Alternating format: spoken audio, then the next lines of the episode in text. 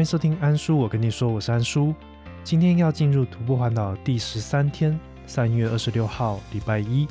今天将会从新营天主教堂出发，一路往南，将会走四十五公里到台南的南区，去找我姐姐的朋友 Amber，然后他们家借宿一晚。那因为第一次挑战四十五公里这么远的一个路程，为了保险起见，就早上五点多就爬起来，然后在天主教堂里面慢慢的整理自己的装备。那由于我国中起就是跨区就读，所以很早很早就要爬起床。那为了让自己的父母亲多睡一点，所以从小就学习着如何蹑手蹑脚、安安静静的出门，不要去打扰到任何人。我相信我姐姐跟我弟也有这样的一个技能啊，因为长大之后就听到许多他们偷偷出门的一些故事，那我自己也都没有发现，大家都身怀绝技啊，只能这样说。那因为很早出门，一般的早餐店都没有开。加上台南新营当地有特色早餐，叫做豆菜面、刀菜米吧，所以就找到网络上评价比较高，而且在一大早就有开的刀菜米的店。而到那边呢，真的会有许多阿伯阿妈坐在那边吃面。而在那个时刻出现呢，我算是蛮突兀的，因为就是穿着西装衣服，抱紧紧的，并且还背了一个大包包。啊，那些阿公阿妈应该也都见过世面吧，所以大家都很淡定。啊，我就自己点了一碗倒菜米，然后配上一碗猪血汤。那个倒菜米上来的时候，我还以为它是热的，结果它竟然是冷的耶！但我蛮喜欢的啦，尤其是配上热汤，这样一起吃，就让身体蛮暖和的。吃饱了就可以安心上路。那离开店面的时候，天还没有亮。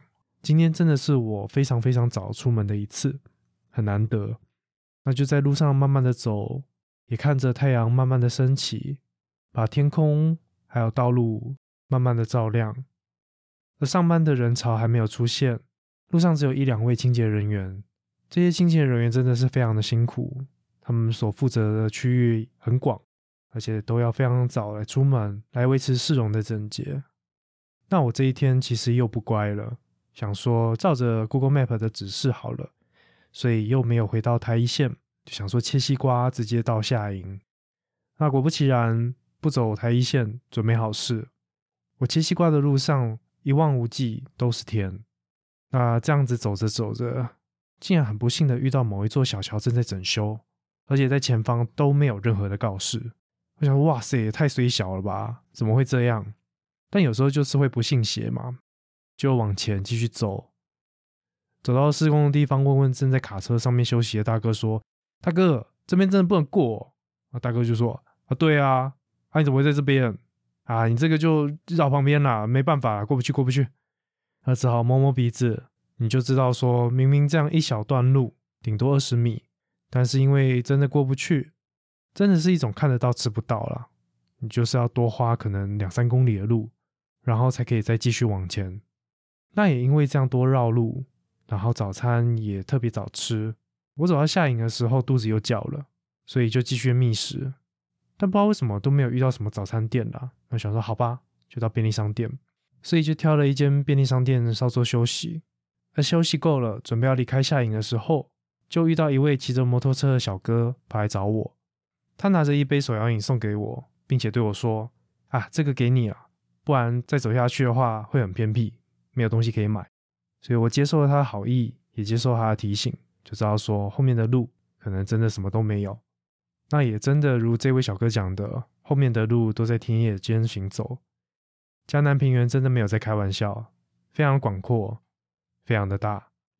一路上真的没有什么东西，就算回到了马路上，也看不到什么车子。那因为太热了，有时候就会走进公车的候车亭稍作休息。结果你们知道吗？在台南的候车亭里面，我发现了一个东西，它竟然有提供 USB 的充电孔，诶是因为台南的公车区间都非常长吗？所以提供插头让民众在那边充电等候，真的是超酷的。我是没有去测试它到底能不能充电呢，希望可以。接着中午时段的时候，我找不到任何店家可以吃东西，大概是走到下午一点左右吧，我才终于看到一间店，走了进去做休息。但我当时脑袋瓜也不知道出了什么问题，竟然点了一碗酸辣汤面，吃完的时候真的快死掉了。真的是火上加油，所以即便吃完了，我也跟老板娘说不好意思，可以让我在这边继续休息吗？啊，我老板娘想说也没什么客人嘛，就让我坐在那边继续吹电风扇，所以我瞬间就跟那间店的内装直接融在一起，鞋子也脱了，坐在那边吹电风扇。但还是不要打扰人家太久啦，所以算一算时间，也该上路了。不然今天的路真的挺长的，很怕太晚才会走到别人家。离开那间店后，在艳阳下继续走着，忽然发现有一位老伯伯没有戴安全帽。在我前方骑经过我之后，直接在双黄线 U turn 跑回来找我。那这位阿贝几乎都没有讲话，他打开了自己的后车厢，送了一瓶矿泉水给我之后，就直接离开。就整个过程非常的突然哦，我还来不及做什么反应，阿贝就骑走了。只是过没多久，诶，这阿贝竟然又骑回来了。这一次他塞给了我一包吐司，然后多加了一份笑容，但是也没有说任何话。而这次我有好好跟他说谢谢。阿北似乎也有点害羞，笑了一下之后就赶紧骑走，就真的很感谢他愿意这样子特地的绕了两次，只为了送我一瓶水，还有一包吐司。那接着就要上西港大桥，一路上似乎也没有任何的补给，所以非常感谢这位阿贝所送的矿泉水，因为接下来真的真的一下就把水喝光了。但也很幸运的下了西港大桥之后。原本还在考虑着要不要买路边的古早味红茶，我想说啊，算了，不要喝甜的，所以就继续走。哎，结果就有一位阿姨来送我一杯红茶的胖胖杯。那，这个叫什么？我真的没有跟上天许愿啊，但是它就这样发生了。那也因为有这位阿姨送的红茶，前面走西港大桥也真的很辛苦，我就直接在路边找了一个地方坐下来休息，喝着那一大杯红茶，真是超消暑，超爽，立刻就把它灌完。休息完之后就继续赶路，那没想到我这一次真的遇到怪人了。这位怪叔叔呢，他骑着一台小五十，啵啵啵啵啵啵啵的从后面追上了我，并且在那大马路上跟我并排了好久好久，我完全甩不掉他。一来是累啦，二来我怎么可能跑赢一台摩托车呢？对吧？他到底有多怪呢？首先，他跟我讲话劈头就问：“按你旅费带多少？”我想要干你屁事啊！他除了觉得他管很多以外，另外就让我警觉性的警铃直接大响。我想说，现在是怎样？是要抢我吗？还是他只是想要让我分心？然后他的同伙还是谁会在后面袭击我之类的？所以在跟他对谈的过程中，我大概只花了两成力气来听他讲话，其他八成就在注意周遭的环境是不是有其他的危险会靠过来。那因为真的甩不掉，然后我也不知道他到底想干嘛，所以他所问的问题我都尽量回答中性一点。不要提供他任何我的隐私，以及我接下来要去哪里。只是他知道我是从新北走下来的时候呢，他情绪就整个上来了，噼里啪啦讲了一堆。那听他讲的那些，我就真的知道他脑袋真的有问题。他开始批评蔡政府是一个很烂的政府，并且说蔡英文跟高雄城局两个人联手，在台北杀了五百多万人。我心想说，嗯，台北是有那么多人吗？那刚刚查一下，也才两百六十几万人而已。那一些有名的人，像什么金城武啊、杨彩华，都被绑架到高雄去了。在电视上出现的那些都是假的，假的，所以非常的生气。要我之后回台北的时候，一定要去找柯文哲，跟他讲这件事情。那我想说，哎，拍谁呢？啊，我是新北呢，你有没有认真听我讲话？但遇到这种人，真的也没有办法好好跟他讲理嘛。所以就哦，是是，好好，嗯嗯嗯啊，真的哦，嗯，这样打发他。那最后他终于离开了。那正当我以为我真的摆脱他的时候，诶，他竟然又骑回来，而且在这短短的期间，不知道他从哪里找来的文房四宝，交了一张小纸条给我，上面就写着那些他想要我交给柯文哲的那些讯息，但那些讯息跟他刚刚讲的完全不一样。诶，如果有兴趣的话，我后面以现实动态的方式发给大家看，很好笑。他那张纸条，我真的是把它带在身上，直到我环岛完，还把它扫描成电子档留到现在。那你就知道他在精神上真的是有一些障碍，所以我就只好尽量保护自己，然后也不要跟他继续计较。所以之后也很幸运的，他给了我这张字条之后，没多久就离开了，真是谢天谢地。只是他离去前也不忘了要大喊“蔡政府超邪恶的”，引起了周围所有人的侧目。看我也觉得超尴尬，但就 OK 了，还好没事。但今天的旅程还没有结束，目的地是台南的南区。离开了西港之后，还有非常非常长一段路要走。我记得走到傍晚的时候，刚好遇到学生下课的时间，走在某一段河堤上，下课的学生就这样跟着我一起往前走。而这样走着走着，竟然有一位学生跑来跟我讲话。我就想说，嗯，安安有事吗？是一位女学生，她就这样不知道从哪里伸出了一瓶运动饮料，说要送给我，真的是超感谢的。而且她也没有要求任何其他事情，合照啊什么的都没有，就这样塞给我，说给你，然后就跑走了。我真的觉得台湾人好棒哦，明明就还是学生，也还没有赚钱，就愿意花自己的零用钱来帮助我这个陌生人，而且没有求任何回报。那最后在台南市区慢慢的走进夜里。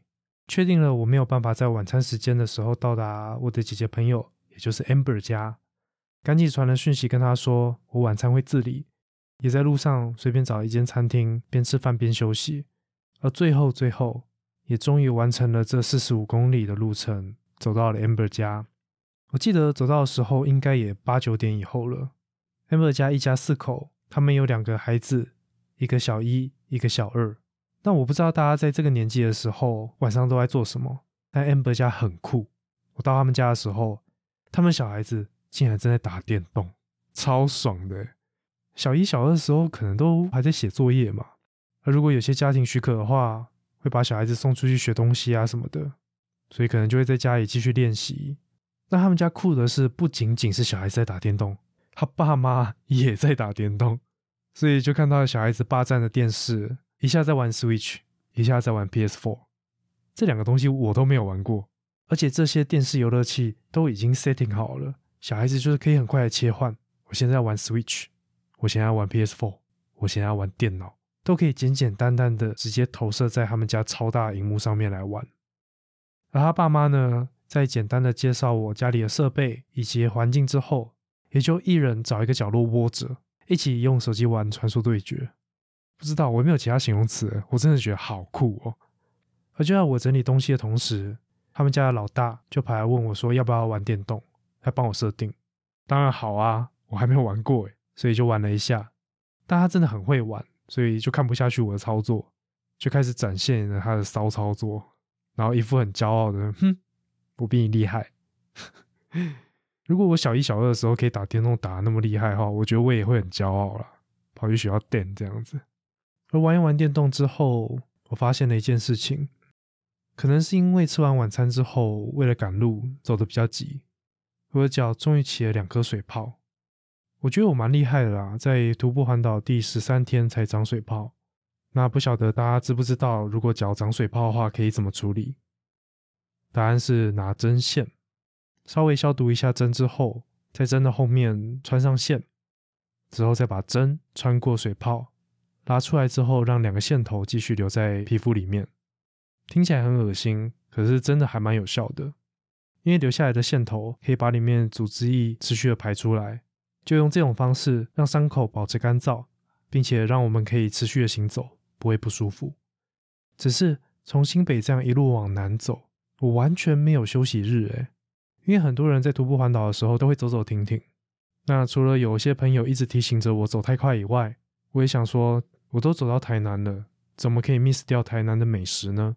并且加上 Amber 非常的欢迎我继续留下来，要待几天都可以，还可以顺便打电动，所以我就决定明天将会是我徒步环岛第一次的休息日，好好的逛逛这个我以前明明就有机会认识，但是没有好好认识的台南。这趟旅程，我终于决定在美食之都台南停下脚步，在睡前查了一些资料之后，就在没有设任何闹钟的情况下，安心的入睡。隔天终于可以睡到自然醒，并且有一整天的时间在这美食之都慢慢的旅行。而至于我第一次休息日到底去了哪里呢？我们就下集再分享喽。如果大家对于徒步环岛有任何问题，欢迎到 Apple Podcast 留言，或者是到 IG 留言或私讯给我。我的 IG 会持续的分享我在徒步环岛所拍摄的作品，有兴趣的听众也可以到上面看看哦。希望你们会喜欢。那今天的分享就到这边。我是安叔，我们下期再见，拜拜。